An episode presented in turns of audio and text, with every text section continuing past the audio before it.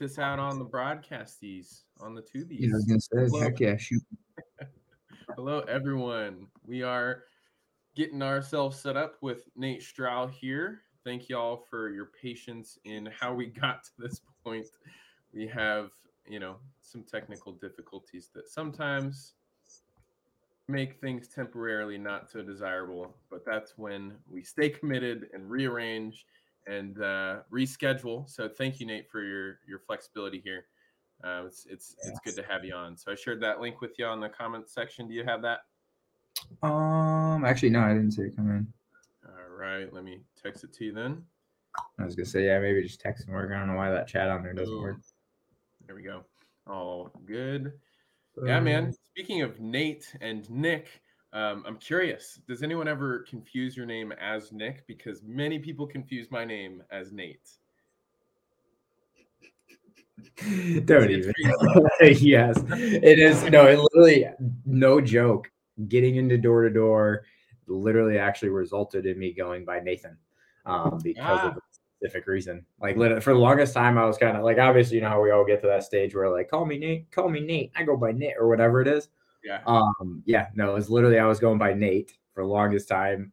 Then I got into door to door, and quickly I realized it was either perceived as Nick, Jake, Matt, or something, and I was like, Nathan. It's it's Nathan. Hi. There you go. There you go. Simplify, clarify, right? I have a, a friend back home whose name is Nolan, and a lot of people call him Nate. And it's funny, the first time we met, I said, Hey, I'm Nick. Hey, I'm Nolan. And then we hung out for like two hours. And then, we thought each other's name was Nate. And so that's what we call each other to this day. So, no, it is it, no. That's that's why I laugh too. With like obviously working so closely with Nick um, over time, Yeah. it's like yeah, there's been it's to the point where it's like I respond to Nick. Like I hear Nick and I'm like, yeah, what's up? yeah, right. so Well, that's good. Did you get that link I texted you? yeah, I am. I'm doing it right now. Beautiful. So I'm gonna send that along as well. We'll put that on the ponytails.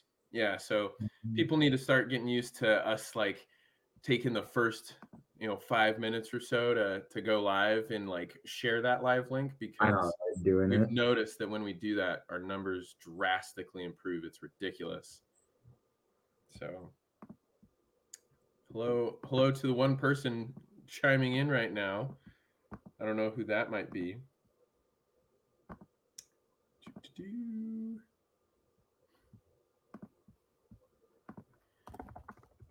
so you're in michigan how's how's the weather up there today Pretty good. It's actually this weekend we're coming in. It's kind of sounds funny from anybody tuning in from different states and all that. But yeah, we're looking at I think closer to like mid to higher 30s to somewhere in the 40s. So it's like oh wow from Michigan coming from 2030 feel, you're like, oh, it's spring.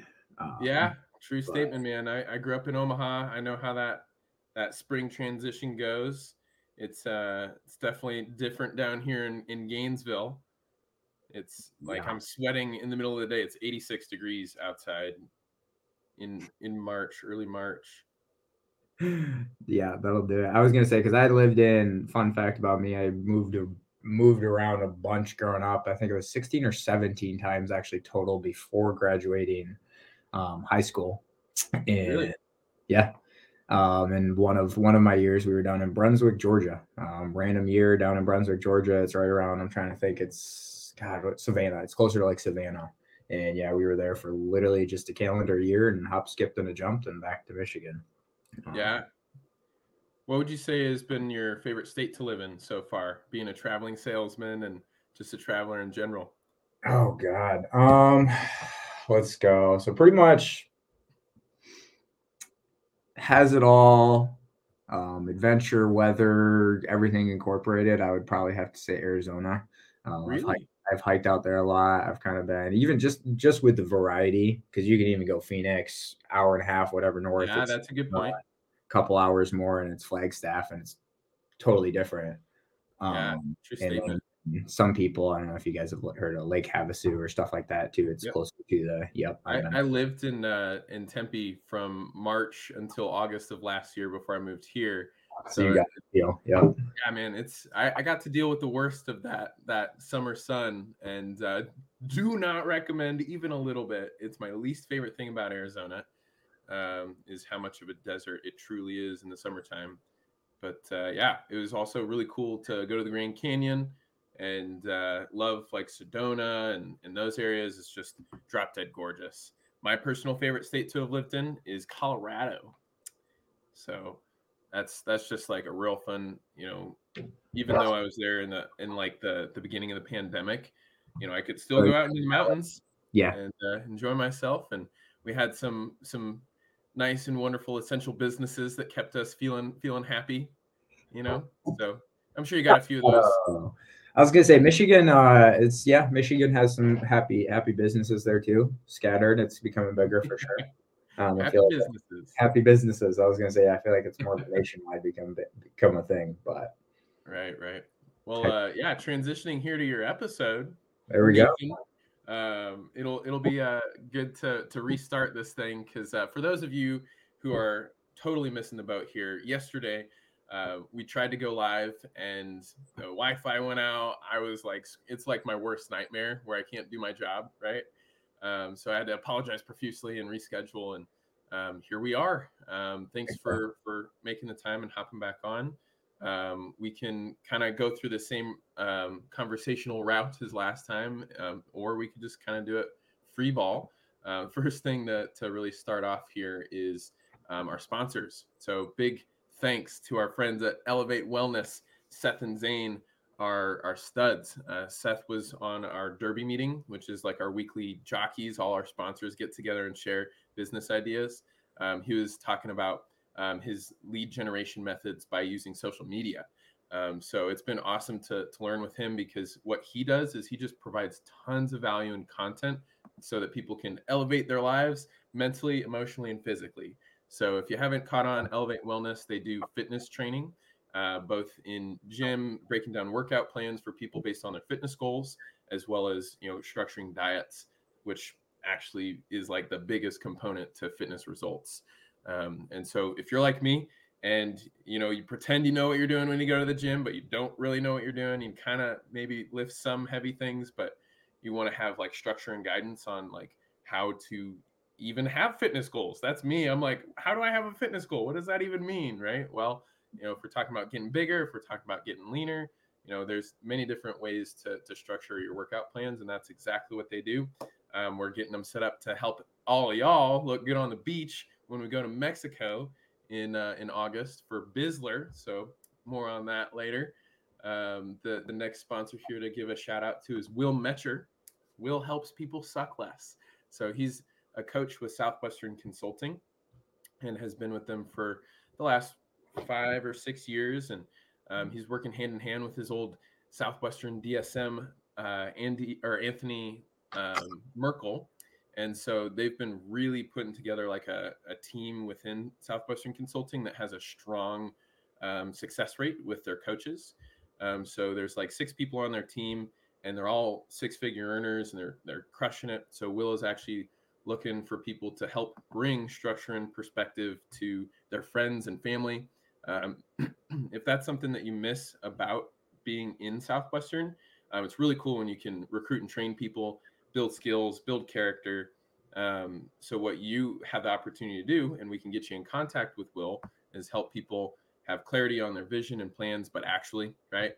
Um, so, yeah, more more on all that stuff later. We're, we're trying to get Will on here again at some point check out what he's been sharing on the the derby meetings that's some pretty good stuff he's our coach and we highly recommend him not just as a coach but as someone to teach you how to be a coach um, mm-hmm. um, so yeah will metcher with southwestern consulting and then we got aptive environmental so aptive is providing a career opportunity starting sure. this month and next month um, where y'all are getting you know all the strike up the band, get ready to, to go sell some bug juice.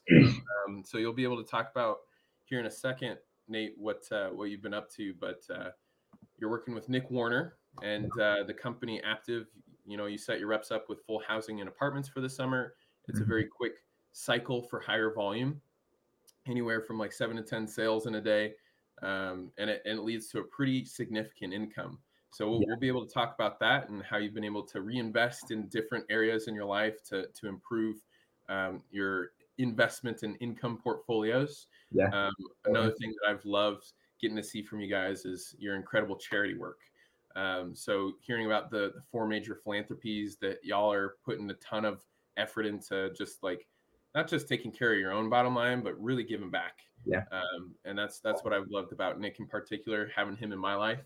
Um, he's got that strong service minded attitude. So um, welcome, Nate. Let's talk about, you know, we can kind of talk about this whole Aptive thing. Um, what would you say is like your favorite part about working with Aptive since you joined? Uh, was it two years, three years ago, right?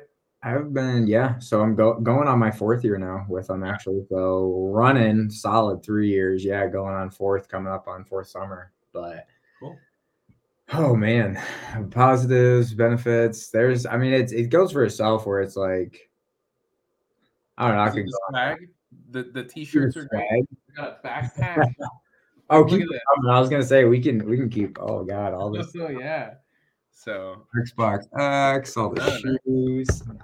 Look at all, all, those fancy hats on the wall. The hats. They give you hats. They're like five dollars, ten dollars. It's like work for it. Love it, man. That's that's great. So you guys, you guys, what it seems like have like a really well built culture that's intentional. Yes. It's like into the details. Mm-hmm. Um, I don't know what it's been like for you. I mean, it seems like it's a bit more of a, a successful venture versus you know, it's a kind of a grind to build yeah. like a, a mm-hmm. Southwestern organization, right? Absolutely. And, yeah. Um, I think when we were talking yesterday, you mentioned there's like 35 guys working with your your group with between you and Nick, right? And you have about 15 or 16 that you've been working with, right? Yeah, as of last year, obviously this year, yeah, it'll be closer to like the the 20 range. Um, yeah, honestly, it's just culture because it's we had, I mean, we had a large, not I say large, but we had like a group of us, six or seven, kind of move over initially um, when we kind of first, when Nick really graduated, when I graduated, when we first really kind of all took that step, it was Austin, Sam Warner, um, Yusuf Atala, and then some Darren Ho, a couple names out there, is, and then yeah. Tanner, Tanner Cheatwood too. So we kind of had a crew of us kind of go. And honestly, that kind of just started it. It was like. Again, I mean, obviously we've all all been in books. We've all got kind of like different morals and factors to that that we're kind of like we grow on and like learn from. But it's honestly just kind of keeping that the work ethic side of it there and then coming into this yeah new kind of improved system aspect to it where it's like really once we actually put what we knew already and then kind of like added on top of that and really concreted it um, with our personal aspects to the culture and kind of making sure we're there. I mean, if, if anybody follows, yeah, Nick or I on social media or Instagram or anything much, I mean, like you can tell just how much we spam and put out. Like it's, you, you can kind of tell where our mindset is. Um, so yeah, and it's just kind of creating that. It, it's been nice from day one having our little group and then just kind of seeing it from there. And yeah, the whole time in between keeping that consistent culture um, going with it and making sure we're all just kind of in that in that in that mindset. For sure. So y'all have the extreme lucky benefit of like putting your nose to the grindstone, 80 hour work weeks, right? It really builds character in a way that no other opportunity has shown itself to.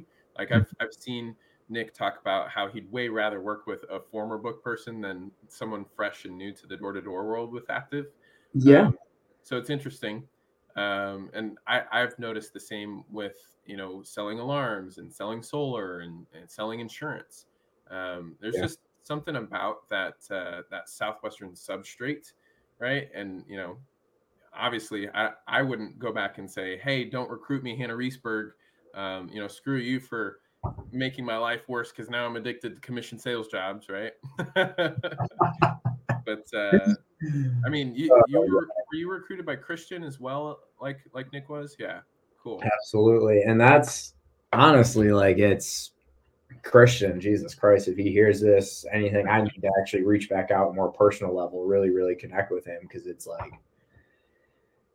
like what he actually accomplished in that time, like what he because it was me, Nick, yeah. Um, and then as we speak of it, two other guys that currently work with us at Aptive, Austin and Cash, which and that's a lot of our leadership at Aptive as well. Like we were all one summer with Christian.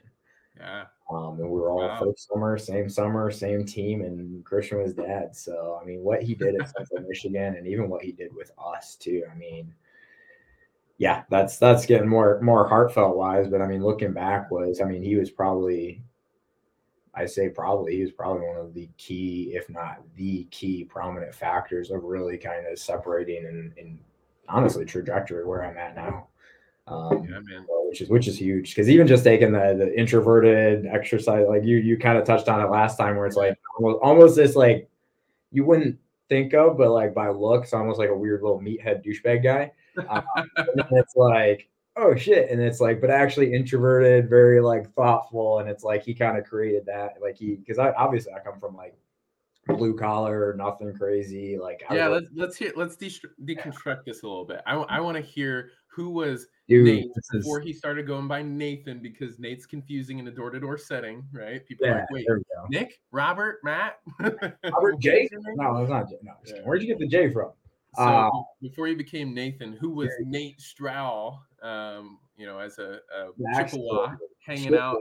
I was gonna say if you want to go Chippewa, I can even go take it a little far back because I mean I had I was I, I was I was high school and stuff. I mean I was always again yes the introverted, but it's the the high energy. The I never got prescribed or um, labeled, but I'm definitely some type of attention deficit, perhaps. Whatever you want to tag it. Dude, me too. Um, Schedules, you know, yeah, are hard. yeah, exactly. And I don't know if you again philosophically you're on a really deep dive. It's just unfocused energy. Besides the point. Hundred percent. Um, because yeah, so that's where my background, exercise. I love working out, sports, all that good stuff.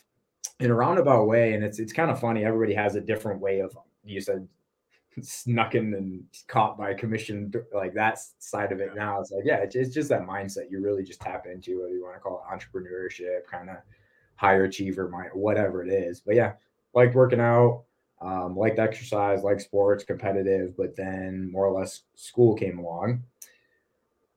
Kind of didn't like school is a normal thing to do with with my school or with my family. So i was like all right i'll go to central. My brother was there already. Um, ended up going for, and it was again little that I really, really know, but kind of looking back on it, I, I went for exercise science, health fitness, kind of like the personal training route.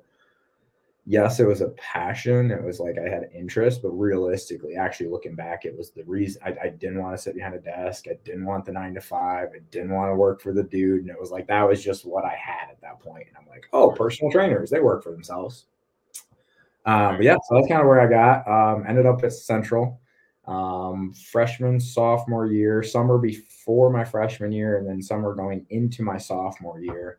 Um, I was working during the summer. I would wait. I went back home, worked 40 or yeah, no, 50, 55 hours, 60 weeks. Sometimes I think I got over 60 a couple weeks at a fiberglass factory. A fiberglass factory? Were you making the fiberglass? Good mix of different stuff, but I mean, yeah, I had it was kind of again weird, different predicament, but it was just a summer job instead of being in one set location or whatever. And in the factory, it was kind of nice, even as I got in there, like the owner, because it was a small town, kind of, I think, think maybe 80, 100 workers there all together. Um, and he was like, All right, I know it's just a summer job for you. He kind of viewed me as competent or whatever. And there's this guy named Rob. Um, and he was like, Here, follow Rob around. Like, lo and behold, I didn't even find this out until later, but Rob actually made more than the floor manager, everybody else. It's kind of funny, but he he tried to quit like four times, kept getting sucked back in. He had benefits, everything going for him that nobody else knew of, uh, which is kind of hilarious. But anyway, he, I got tossed under him, and he was like, "Hey, work under Rob for like, just follow him around." And it was kind of nice because yeah, there's guys that were back in um, a finishing department, which is like you sand stuff down and it's fiberglass, so it's like everywhere, ears, yeah. hands, every, itchy didn't gotta wear those masks, right? didn't step a foot in there. Didn't even step a foot in there. Like it was so great. Um, but yeah, so I just kind of did a lot of whatever small stuff with him. Carried like that was kind of nice almost. But was that like the the option that you had um, when eventually you did run into Christian and you're like, hey, I need to consider staying with this fiberglass factory? Man, it wasn't an option. it was, and, and that's where that's why I kind of I mean, like that's where I was at. It was I worked my butt off it was a summer job, it was money, and I knew what it was. But then, yeah, pretty much lo and behold, sophomore year, doo, doo, doo, um, Christian walked along, and it was yeah. What, was it a float? Did he float you? That's even better because that goes back to the lead days. Um, so yeah. we oh yeah, yeah. Lead baby. Lead baby. So it was those weird little like weekly group meetings. They come in, coach about whatever. It was kind of funny because I had two roommates at that point that I ended up living with all the way through school. they were going to these lead meetings like consistently, like religiously. Like you got to talk. It was Justin Cole, um, Sarah Nanini, and then well, which is now um, blanking Majeski, yeah. Um, so it's like, and then Christian, so it's like, and then Sam, Sam West. So they had that, and it was like they put it on these lead meetings. Hezzy and Jason, two of my buddies, religiously, you got to come to these. You got to come to these.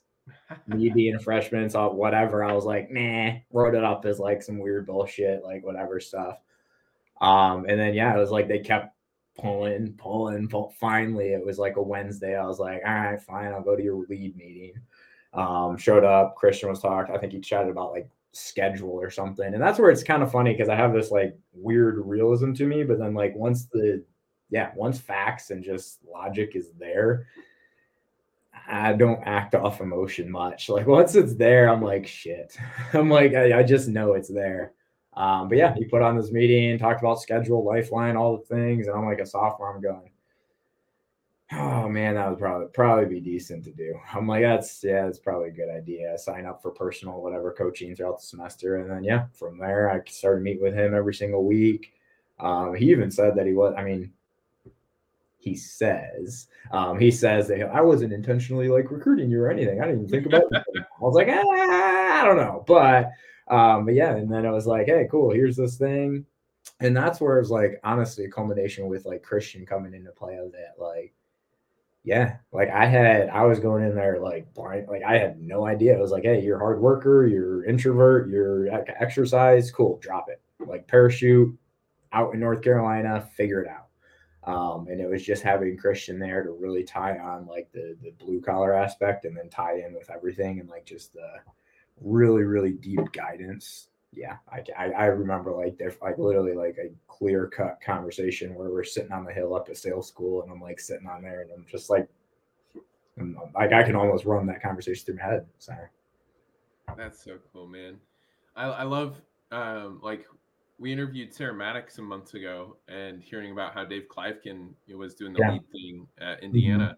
Mm-hmm. And uh, yeah, I mean, I was kind of attracted to just the fact that I I could make money during the summer while doing some really cool things, mm-hmm. traveling, being with some really cool people. Um, when I was recruited, I was on the other side of um, like I was it was in a notebook, so it was my manager Hannah and her co-OL from that past summer, Steph Smith, and so I'm just like. Oh, two pretty ladies, you know, just like telling me they want to work with me. Like, what? Yeah, like, what's up? What I didn't even like write a resume up for this thing, and you want to work with me? Okay, I'll I'll show up to this interview. And the guy next to me is like some kid I hated. He was like a total jerkwad on campus, and I was like, if he like if he's gonna try and do this, I'm gonna take that spot, you know, and you know beat him out. So uh, that happened. but uh, I was gonna say, do I do I know him at all? Maybe. Uh, no, Shane Disa. Um, oh, sorry, sorry to, to let the world know, but uh, relevant Shane. Sorry sorry, not sorry. um, so anyway, um, it, it's it's interesting how like that was my dynamic of like, mm-hmm. hey, I'm pursuing a job. This is what I want, and oh my gosh, it's everything I want more. Yeah. Um, and like whenever I was recruiting people, they were like door to door, no way. and so that's where lead came about, right? And that's where exactly. you had your your ability to you know latch on to the the success principles of schedule and you know having a, a life by design instead of by default um, you know, mm-hmm. it's it's cool that Christian is doing that to this day, um, not just as a student manager for Southwestern, but mm-hmm. um, he's helping build out their um, high schoolers coaching, and he's been crushing it. Um, I got to hang out with him a, a, few months ago and got to see the details as to his schedule and like how much value he's bringing to people. It's really That's cool stuff. So cool.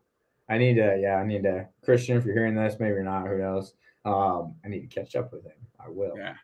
Absolutely. Everybody should catch up with Christian. He's a he's Christian a good Kushtron Doobie. Yeah, that was my okay. Let me tell you this. So his first summer, his first summer, I believe, was 2012. I or no, it was 2013. But there there was like my memory of him was um, I think I think it was GRS. He yeah. had like you know some people at GRS or or recruited by GRS, and so he gets up and he talks about like that was his the identity. Chron- the Chronicles of I think that's what he named it was the Chronicles of Kushtron or something like that. Yeah, the Kushtron Doobie. You know, this guy was a total pothead, and uh, I'm like, I might be one of those. This guy's successful. Tell me more. Like, what, what are you, you know, what's this whole relationship to weed you have? so, you know, he's oh god, you know, talking about how Southwestern just kind of set him on a, you know, good, you know, mindset to to really kind of have control over that instead of the inverse being true, where it was controlling his life. Boom. Um, so that that was really cool. You know, definitely appreciate that about him and you know the attitude he brings to life. Um, so yeah, it must have been pretty cool to learn from him. What was that first summer like? Tell us about. You know, um, first summer, honestly, it was just yeah, it was just kind of feet first. It's I mean, we bring up Nick first. Warner, but that was it's honestly it's it's like a it's like a storybook. Honestly, yeah. it's I, I met Nick. Nick was one of the first people I met at Central. We did. I know a lot of campuses do this. They do like the uh, leadership safari, or like you come a week early, you do a bunch of lead, whatever. But mm-hmm. got to move in a week early. Cool. That's why. Um, he was in my like mini group of eight. But yeah, met him there. Kind of knew a Nick Warner. Our freshman year, it was kind of just acquaintances. And then yeah, pretty much sophomore year rolls around. We're I'm signed up to go do books, crazy things, Charlotte or uh, North Carolina, Cleveland County or Shelby, and then boom, here's Nick Warner doing the same thing. Um, we're rookies together, roommates together. So yeah, jumped in, and that was, excuse me, got some burps coming. Um, dude, yeah, that was honestly like the the start of everything. That just kind of opened up the side of me again. It's the introvertedness, but it opened up the side of like, oh, cool, I'm a people watcher. I'm interested in people. Now actually putting it. using it, I was like, it just blew up, open a whole side of me that I had no idea was there. Um, and yeah, number 22, I don't even remember with what like units and stuff exactly. I think I was like 21 something, but yeah, yeah, 20, yeah, 20, 22 overall for rookies in the in the book and all that. And then Nick was 24, and I was like, oh, take that, Nick. yeah, all right, all right. Um, but I think it was for websites. I had more logons. He actually had more units. so you know, it's like, what's a real unit these days, right? I know, right? But, I mean, appreciate those those uh, residual checks. That's one thing that I definitely liked after mm-hmm. I finished up my last summer. I was paying well, like a year and a half. It's, it's different once you get real residuals too. Yeah, that's also true. because now there's a difference between residuals then and residuals. Oh yeah, more, uh, more on that in a moment, right? Yeah. So, oh yeah. Okay. When you uh when you had a, a pretty successful first summer and you did it alongside you know an emerging good friend you know, best friend. he might even say I'm making assumptions here when I say that, but uh, eh, I don't know. He he listens to these, and I think you guys know him, so I wouldn't say that. Um, well, uh, when you finished that first summer, was it pretty clear that you wanted to step up into the leadership role? Was it um, at that point? Uh, what year was your first summer? Like 2015, right? It was 220. Crap. Yeah, 2015. Yeah, it would be 2015. Yeah. Yeah. yeah. Um, was it like pretty clear that that was where you wanted to be for a while? Was it like pulling teeth? I think uh, lead was kind of going away at that point. So yeah, the approach of recruiting through that method. What was mm-hmm. kind of like the the era? honestly, it was more of like a push towards yeah, just full time, like more in school recruiting. Obviously, Christian was still around at that point. It's I mean, in a sense, it's just yeah, my back history it just culminates to where I'm at. It just makes so much more sense and leadership wise. Because yeah, my second year I jumped full. I was like, cool, leadership. I'm gonna have top end school team. You know how they sell it. You're like, oh, let's do it. Let's do the thing. Um, oh, yeah. Brought out four guys, um, and yeah, by week three of summer number two, they were no longer. Oh. And my my sales were they were worse than the first summer? Like here's low, here's lower. Oh no. Oh yeah. Where was that second summer? That was Austin, I think area. Yeah, Austin. Oh, Austin, Texas.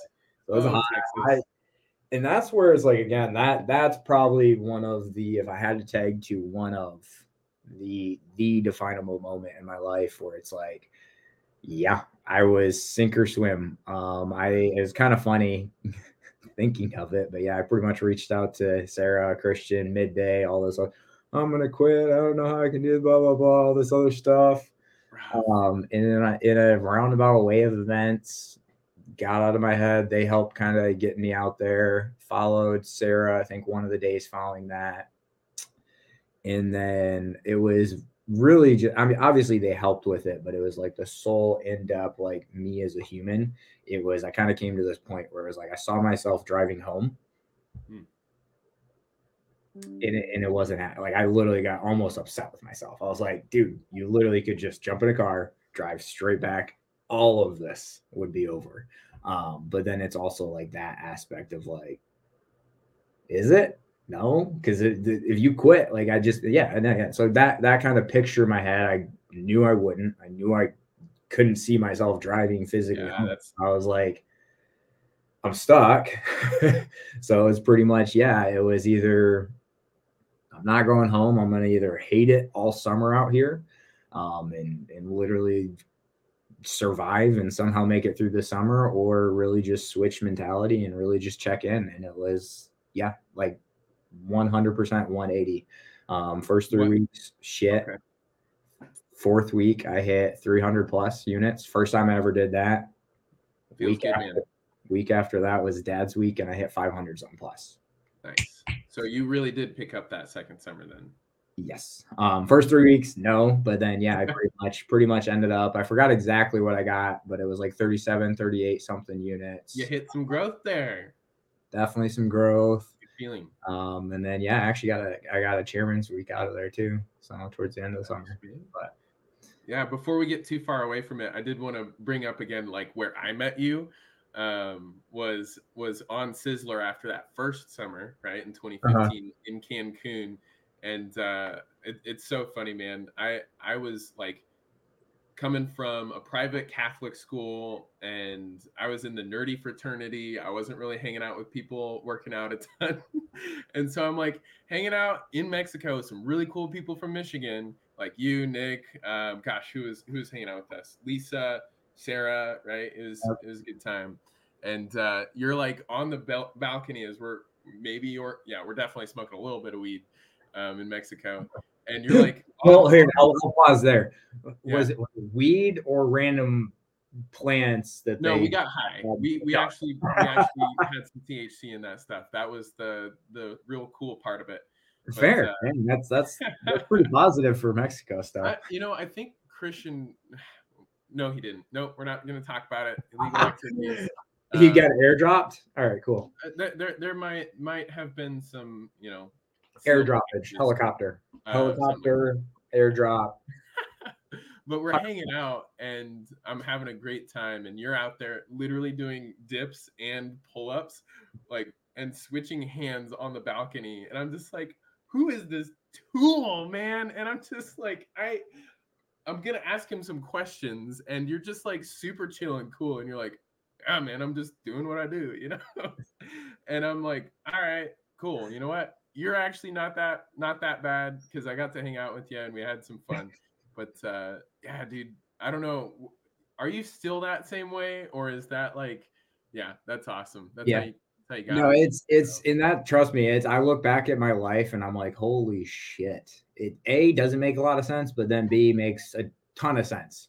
Um, because yeah, there is. I long story short, first, first like halfway through first grade, I got pulled out of like public school because I was like just rambunctious as all get out. And then there's like one culminating moment that was like, man, yeah, you're out, homeschooled. Um, and you were homeschooled.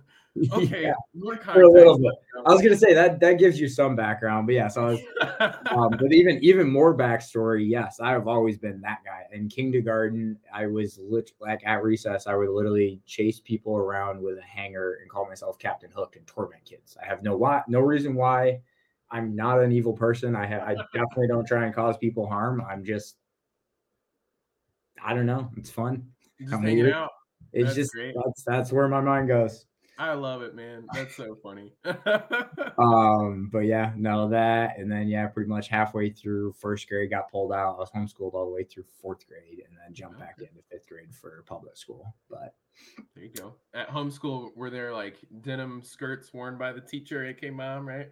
Um, that no. was like the thing I always saw was like you knock on a homeschool door and like the mom answers and she's wearing like a denim skirt and floral, you know, stuff. Like, hey, oh my gosh, educational stuff. Is it Christian? I would. This- uh, yeah, I would definitely. Yeah, it's close. We went to co-ops. We went to like it was the full hook, line, and sinker. Wow. Um, yeah, dude, it was funny, but it's and that's that's where it's kind of nice too, where it's like I had that for what three and a half years. I kind of got a feel for it. I'm not like the I'm not a crazy homeschool person. Hopefully somebody on here didn't homeschool for 12 years and they're listening to this. Um Oh, and if yeah. you did, that's okay too, right? Eh, yeah, it's okay. We just don't know how you. No, I'm just kidding. But yeah, right. No, dude. Realistically, though, when I came from, oh my gosh, fourth year into fifth grade, I was like the genius, and then it quick, mm. quickly changed. But I mean, I was like coming in, I was like, dude, I'm a genius. What have you guys been learning this whole time? Yeah, I know, right? Um, and then I'm like, oh, never mind, got dumbed down real quick. But yeah, fair enough, fair enough. So flashing back to that second summer, you had a you know knock knockout you know that first three weeks was terrible, but you went after it and you had a, a successful overall second summer. Um, and everyone you recruited quit, right? How was that like going into that third summer and you know having that recruiting season? Yeah, so that would be, and that's honestly, yeah, obviously it's kind of like a kind of a whole thing built together. But obviously, I had the moment in the summer where it was like, oh shit, da da da da. Um, I think realistically, again, looking kind of where I work and, and backtracking my life, I retrospect really dang well. Um, like I will go, like I, I, I explained it as going in my cave or whatever at like after each fall. Some of them were a little bit more extended and seclusive, whatever, but or reclusive. But mm-hmm. um, I would always retrospect, like I'd get done the summer, look back, what I do good, yeah. what I do that. And yeah, that was the biggest thing was like I obviously finished well personal sales, but I really did. I came back kind of in my head. I was like at that point where I'm like, that was, I mean, that was on me. There, there, four people don't go home by mm-hmm. chance. Um, so right. I was like, right, cool, definitely did something wrong there. Definitely need to figure that out. And it was based, just kind of like in a roundabout way, just wasn't as intentional. I didn't train them properly, didn't bring them out. I was too much of a friend with everybody. I was like, cool, let's go have top top five team. But like when it came of to it, like we all know what door to door is.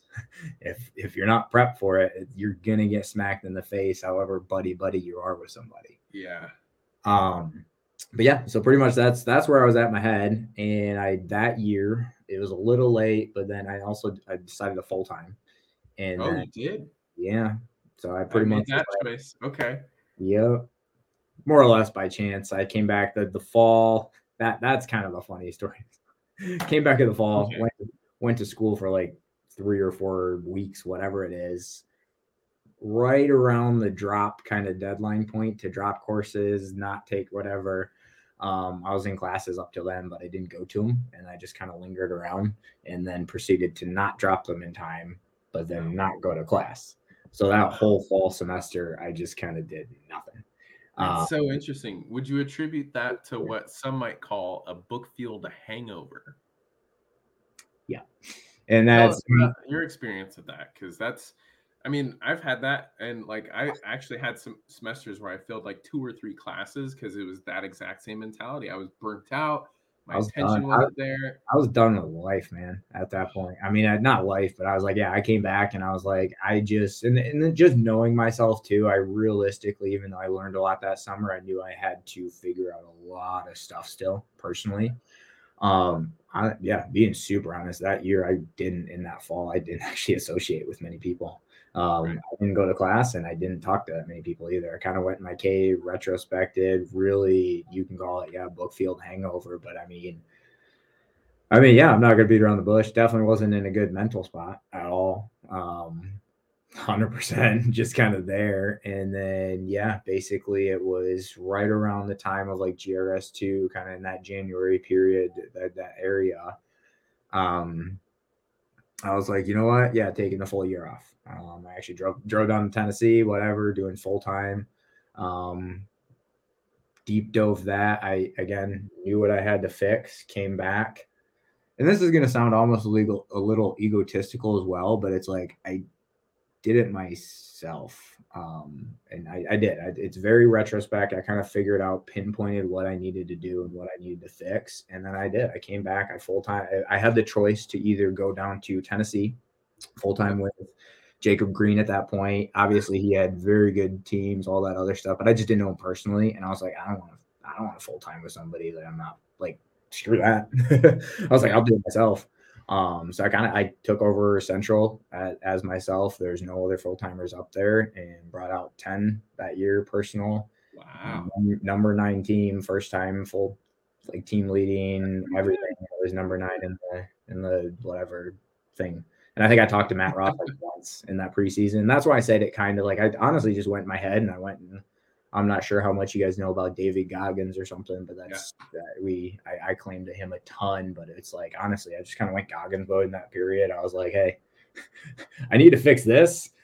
This is what we're fixing, and let's do it. And it was just again looking back on that, that was probably the the mixture of the summer and then the team aspect coming after that. Um, how I kind of treated that and went about the whole thing. It was, yeah, that is probably the reason, one of the biggest things where it's like, cool, that is Nathan. That's really cool, man.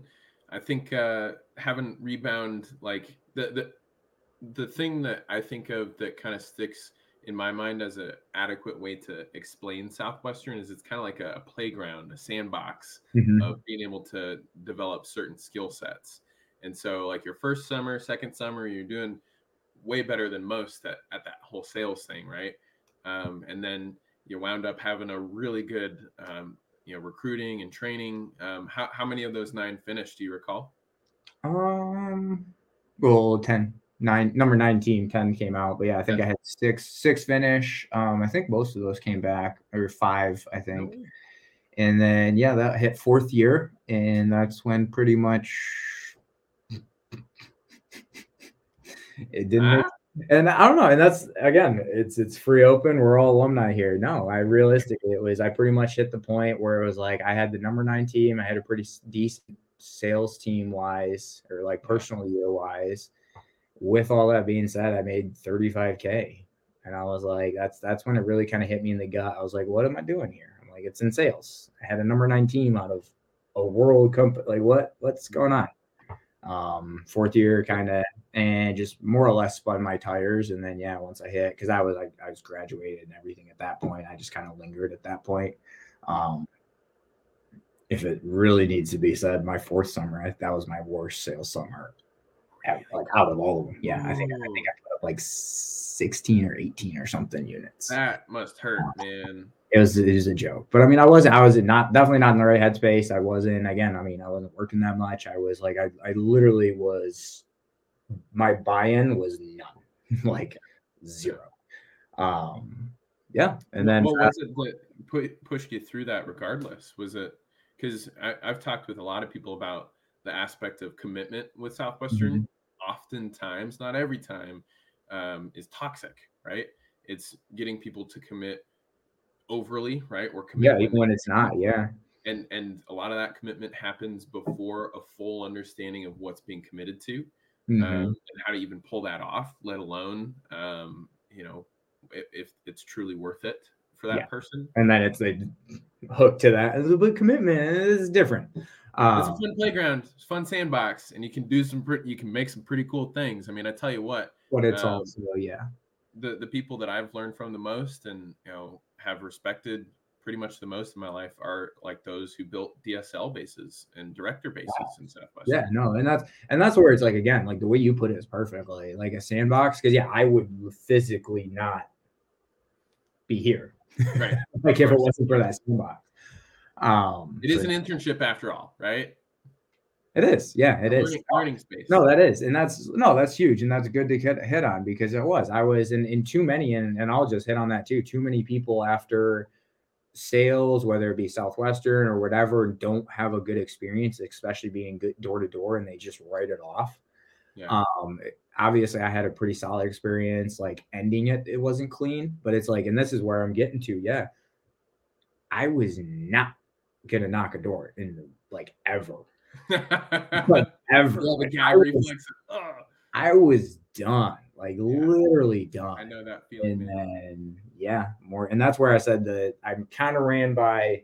I hate to say it, but it is a lot of logic. Like it's there. It's just boom. Once once something is in there, and I feel in my gut, and it's there, and I know it. Just kind of like I can't. The emotion, like I don't have emotion with it. I'm just kind of like, okay. yeah. Um, and yeah, that's pretty much what happened with with Aptive, where it's like I was there, I was finished up my last year doing internships, all that, kind of in the limbo, coming from books. I don't want to knock a door. I have no idea what I'm doing. I honestly, at that point, I wasn't even gonna go like personal training. I really had no idea what I was gonna do. And then, hey, there's this bug juice thing, and I'm like, who? Okay, all right. So let, let me let me let me say this because um, you know, obviously we've already pointed out that like we wouldn't not have done books. I, I don't know, like some people they're like, yeah, looking back, I could have done something else different. And I've have have had those thoughts. They're very limited. I don't spend a lot of time dwelling on that. Um, but like again, everyone that we've had on the show is like, I would totally do that again given the chance. Um, mm-hmm. just because of how foundational it was for the rest of the life, right? Um, that they wind up living. So, um, yeah, I, I think one thing I want to tell you, maybe you haven't heard this too much over the past few years, dude, you're a stud. You did what you did with Southwestern, even if you fell off. That's hard. That's difficult, man. And um, I, I didn't have those same numbers, you know, in full candor. Um, not a lot of people did. So you did, you did a great thing. You did um, something that may have, you know, had a double-edged sword to it of like super mm-hmm. awesome, but also super stressful, super like, you know, in our opinion, like undercompensated um, yeah. You know, book people are some of the hardest working people in the world um, with high integrity, high character, and I I mm-hmm. stand for hey, let's give them all the best opportunities in the world, right? So that's kind of what this whole podcast is about: is getting yeah. on that, back end alumni side of things. Dude, I love it. No, literally facts, and that's yeah, realistically, yeah. I mean, kind of slightly falling into Aptive. Yeah, no, there's there's no way because where I'm at now, like in a full leadership, whatever position, like last year, it was like first year full team leading like individual team but i mean yeah literally second year i was already co-leading with nick and everything else so i there there i wouldn't have been even close to that if i wouldn't have been able to have yeah that playground that that opportunity to right. nathan central is yours for this semester. Like yeah. do it. Changing life man and you, you david goggins for those who don't know that name by the way um, he's just like a huge like self motivation, like figured out how to biohack his life and just mm-hmm.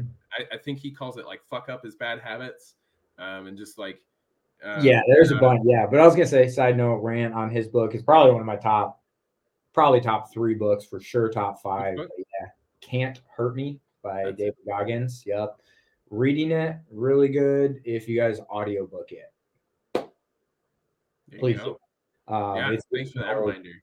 Yeah, he's it's gold because he goes through the chapters and it's like the narrator, and then between each chapter, it's like a podcast. He breaks it down and like they they, they deep far or deep dive farther in depth. Dude, um, wasn't he in pest control as like a technician? Uh, yeah, he was. He was spraying. He was, yeah, he was not selling bug juice. He was no, not no, not yeah, different. It was yeah, it was more commercial. We're obviously residential, oh, but sure, it, sure. it was it was technically yes, one of our competitors, Ecolab. Um, it's kind of funny It's kind of funny as he's going through it. I'm like, ah. That is great. Yeah, but uh, he's dang. Those, check him out. Check him out. Um, yeah. Real quick before we transition to you know how you actually got introduced to Aptive, I want to give some shout outs to our other sponsors. Um, if you love or are interested in real estate and you appreciate all the healthy aspects of Southwestern culture, because that's something that comes with all these like less than desirable things about Southwestern. Of course, there's some really, really good parts of it. Um, Patrick Roach of Southwestern Real Estate has, um, as you can see down there, it's 99% drama free. So if you're a fan of HGTV um, and a fan of having flexible hours with your work, um, Patrick is really trying to build a, the best real estate organization in the world. Uh, we got to chat with him on our Derby meeting today, and uh, things that they do are, are really awesome because um, you when you have a culture of flexibility and um, doing things on your own terms and building your own repu- reputable um, uh, brokerage or like your uh, real estate list of people that you stay in c- contact with, um, you're able to prioritize what matters most while having an incredible income. Um, so we like Pat because he's a great mentor, and his whole goal is just to remove barriers of entry for people so they can just have um, a clear path for success in the industry. So he's looking to hire some agents. Um, if you or someone you know is you know a fan of real realty and you know always thought about getting into that sphere, we'll get you in touch with Pat.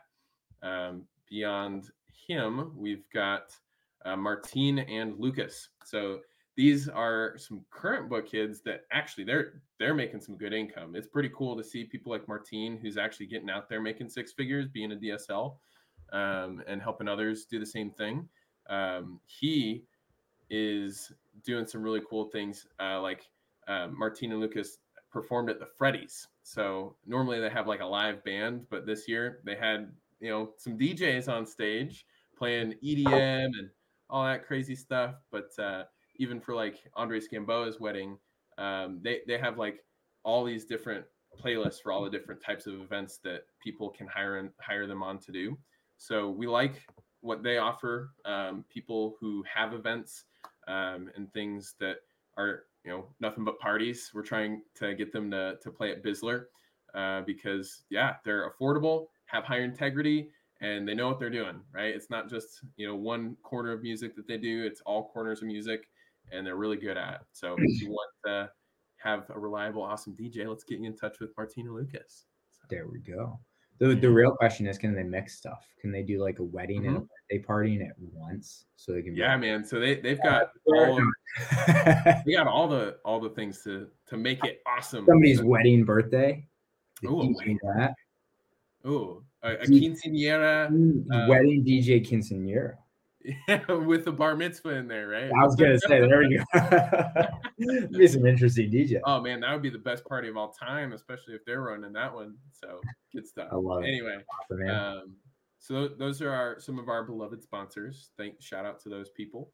Uh, but yeah, let's let's transition into your transition away from Southwestern because yeah, man, I mean, I've shared my um, kind of tattered past with how I left Southwestern by actually being fired. Uh, for those mm-hmm. who don't know that story, episode 39 with Maddie Gregor, the last 30 minutes is uh, is the, the full story if you want to hear all the little details. I was gonna say I um, might actually sneak into that yeah, one. Man, yeah, yeah. So um, oh, it's, it's, hard when you leave um, mm-hmm. Southwestern, mm-hmm. something that's so impactful, and you leave on such like ugh, sour taste in your mouth, harsh terms, whatever it equates yeah. to. Um, it it creates kind of an embattled position and identity in your heart. There was a time when I was like, I don't want to be a bookman anymore. You know, this is I, I, hate Southwestern. I can't believe they tricked me into this, that, this, and that. It's just no. You know, it was it was I was able to heal. I was actually um, explicitly, you know, fired by Dan Moore. Um, and I was able to a year or so later actually sit back down with him um, and he really cared about me. He was like, "Hey, like I know that nothing about your situation was favorable or nice or good, um, but I care about you. Are you doing okay? Like, how can I support you?" Um, so that that was really um, really good for me to heal. Uh, but for you and your transition out of Southwestern, tell us how that went. Um, honestly, here one sec. I got to reply to this real quick. Go for it.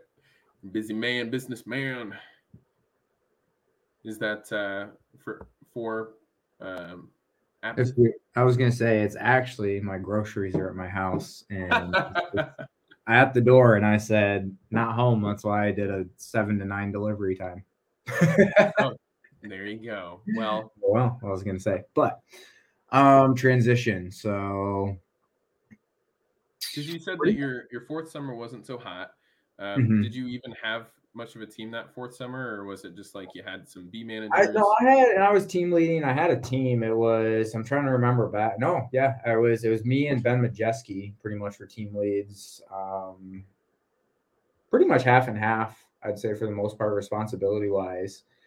Um, but yeah, honestly, it was just with where I was at mentality wise, kind of being on in the limb. I, I mean, realistically, I wasn't even bought in that last summer going into it, and as as I got throughout the summer, I kind of got to this point where I was like, I knew it was my last summer, knew I was done.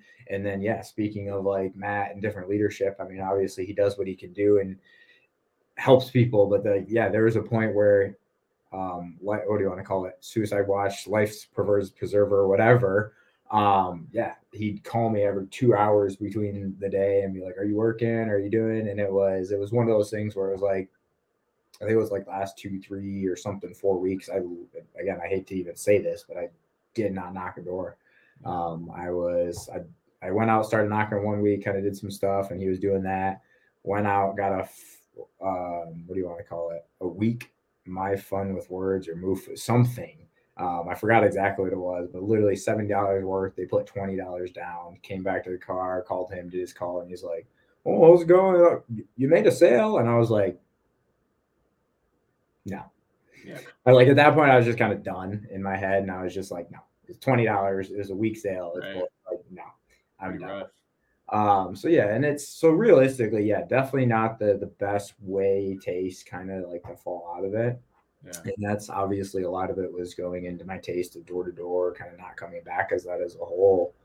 Um, but yeah, fast forward to, and that's why I kind of honestly, even on this, where so many people being in books, having different experiences of books and going into different things, it's like I don't take emotion out of it. Like again, looking for long term stuff. Then don't take your last experiences and like different things that you've been through and tag that is the rest in the, the rest of your tra- trajectory for life. Um, yeah. Like if I would have tagged door to door as Southwestern in my experience with it, like yeah, like I wouldn't have led a team of a 1.8 million dollars in revenue last year. like number two. Um, and it was just yeah, so it's just kind of that, and it's like even that where it's like door to door doing. I don't want to ever knock again, all different things. It's like really check yourself whether or not you're emotionally charged or is it actually based off logic, real coming from somewhere. Um, and that's yeah, philosophical, going deep, deep dive, whatever. Um, that's, I mean, to this day, that's pretty much what I try and make most of my decisions off are is I don't give a shit how I feel about in that moment, yeah. like realistically, because I know a year, months, whatever later, I will not remember that. I will not know what I was thinking emotionally, but it's, you guys have probably heard it, but actually doing it three to five years down the line, investment, different things like that, where it's like if you realistically, literally view even small things um, hey, I'm going to take this weekend off and go do this. Hey, I'm going to go whatever, and like run it out in your head three to five years. If I do this, if I buy this car, what does that look like in three years? Um, small things. That's a that's that's a an underappreciated lens to view decisions. Is uh, what's the impact on this three to five years down the road? And it's a it's a really simple lens because you can yeah. be like, you you can pretty quickly say, yeah, I'm, this is significant on that mm-hmm. time scale or not. Mm-hmm. Um, I love that. Well, I was gonna say we'll even pause here. Like you're because obviously you're in sh- solar now. You're yeah. not being go back, go back three, five years, whatever. What is one defined? Like you can probably pick one out where it's like it didn't seem big at that moment, but even like a small, I'm gonna move in with so and so, or I'm gonna go to breakfast here with so and so. We had a discussion. It, and it's it, it's kind of weird, scary to think about. Where it's like, oh my god, every step I take, it's gonna. No, that's life. Like, well, that's that's, that's that Steve Jobs quote. You know that Steve Jobs quote that's like, you can't connect the dots looking forward. You have to just kind of like oh. go on in faith that you know things will work out, and then you can connect the dots looking backwards. Yeah, um, that's like just go assuming that yeah, your life's going to change yeah. from everything in a good way, right? And you can look mm-hmm. back and be like, ah, this is how that. Oh wow, oh yeah, that's that's that uh, retrospecting. Bingo, you know, and that's that's literally what I was gonna say. And in a real sense, that's where it's like people a, a live in your present, but if you're aware of yeah, learning from your past and what could be future and like making decisions based off the future, not the past. Uh, obviously, there's a lot of things that kind of come in as a whole in there, but it's like yeah, at the end of the day, don't be an idiot and think on emotions and draw. Like it's just know where you're thoughts are coming from. Um, yeah. And try and make them a little more principled, you know, instead of feelings based, as you've been saying.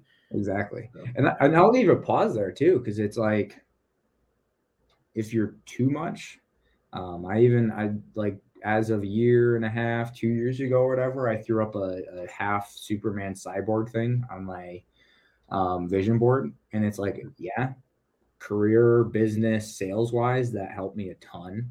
um, I definitely became like this kind of boom, like cyborg. And that's what I viewed myself as. Like things would happen like water off a duck's back, right? Like, I don't care. I'm cyborg. Like, go. All I think of is sales, go, go, go. Like, it's time to sell, sale.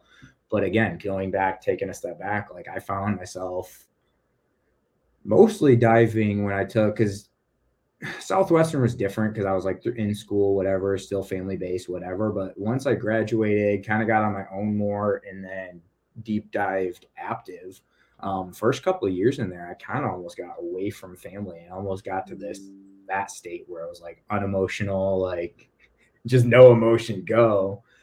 Um, and it hasn't been until yeah, I, I pretty much last year or so or something like that, kind of almost started to wrap all that in as a whole. And it's like, okay, cyborg, yes, good here. Cyborg, no, bad there.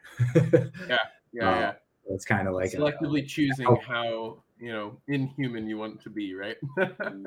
yeah, honestly, in a, in a roundabout way, but it's it's kind of like a weird fun mix.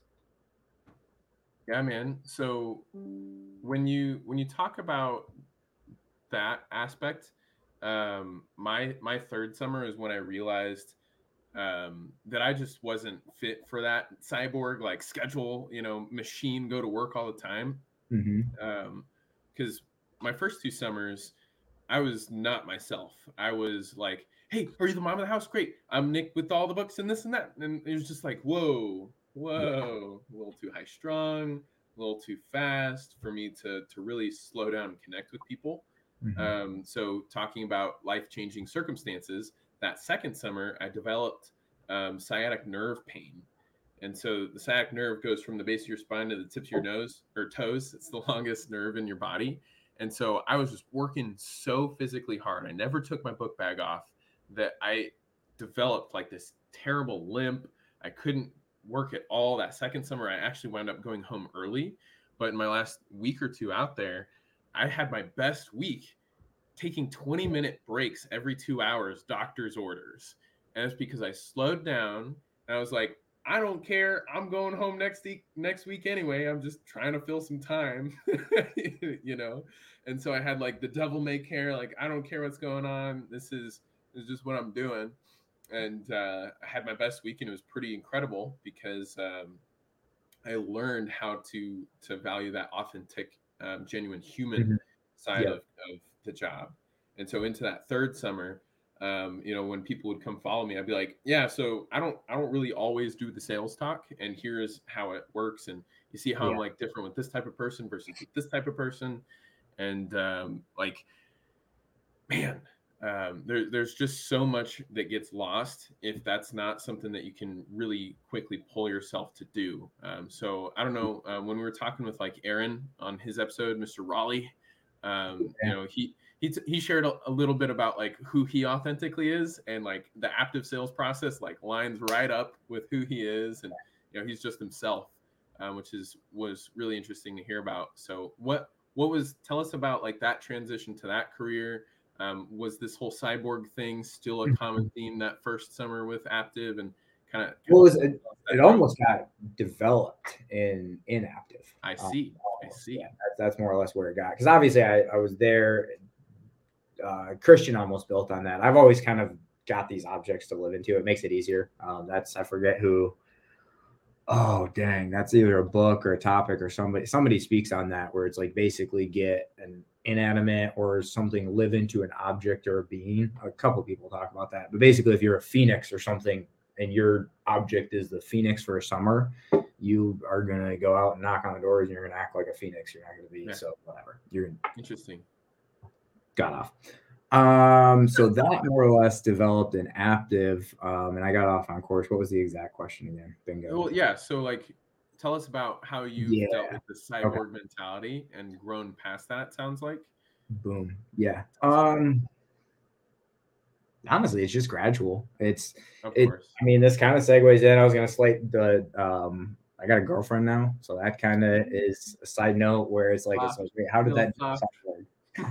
softens you up a little bit. Softens you up, but no, it's even even like that is a story in itself. It's kind of funny too because it's like, yeah, I mean, for 25, 26 years, I have not been in relationships. Um, yeah, And and some of that was like the business side, but even just my mind as a whole too. I was just like doing my thing, doing whatever. Um, and then just even even the the vulnerability to yes, open up, but even just yeah, that that humanness in it a little bit. Um, I'll just kind of even tell a story. It's kind of funny how I ended up dating Morgan. That's my girlfriend right now, but um met met over um central michigan on tinder so yep. I'm not afraid to beat around the bush. Um but yeah it was kind of funny. So yeah definitely didn't expect it whatever. Um kind of started hanging out and all that. So there's me running cyborg nathan whatever. Um long story short you got to know me as a human too. I will i'm very logical like i said and then there's not that much emotion in it. So Right. pretty much for most of my relationships, whatever I'd be in, I'd more in a roundabout way, even if I liked them, attractive, whatever, I would basically find something wrong. Um, yeah, so that you don't have to justify any sort of attraction. Yeah. Oh, it, it- like it was small as this, and this is in college too. Like it's college. People sleep. Oh, in college. dude, Who gives a I know shit? what you're I was- saying. I was in books, and there's a time that I was talking to a chick in college, and I was like, "Oh, she wa- she slept until 12. Mm-hmm. Low low quality character right there. Why? Like, that, really. Um, so they, yeah, so that long story short, that that is honestly my backstory. I was like, cool, clean cut, dry, I'm out. If I can get out, I'm out. Anytime. So Yeah. that's where it's like it's kind of it, it almost just kind of came together as a whole where it's like we had been hanging out for I think it was like a seven, eight months, something solid. And then Nathan snuck up and tried to do the old scoop skippany woohoo like escape. Um, and that's when I was like, it's kind of funny because it's like obviously there was like I knew I liked her, all that good stuff was there, but then I was like she called my bullshit. And I was Yeah. like.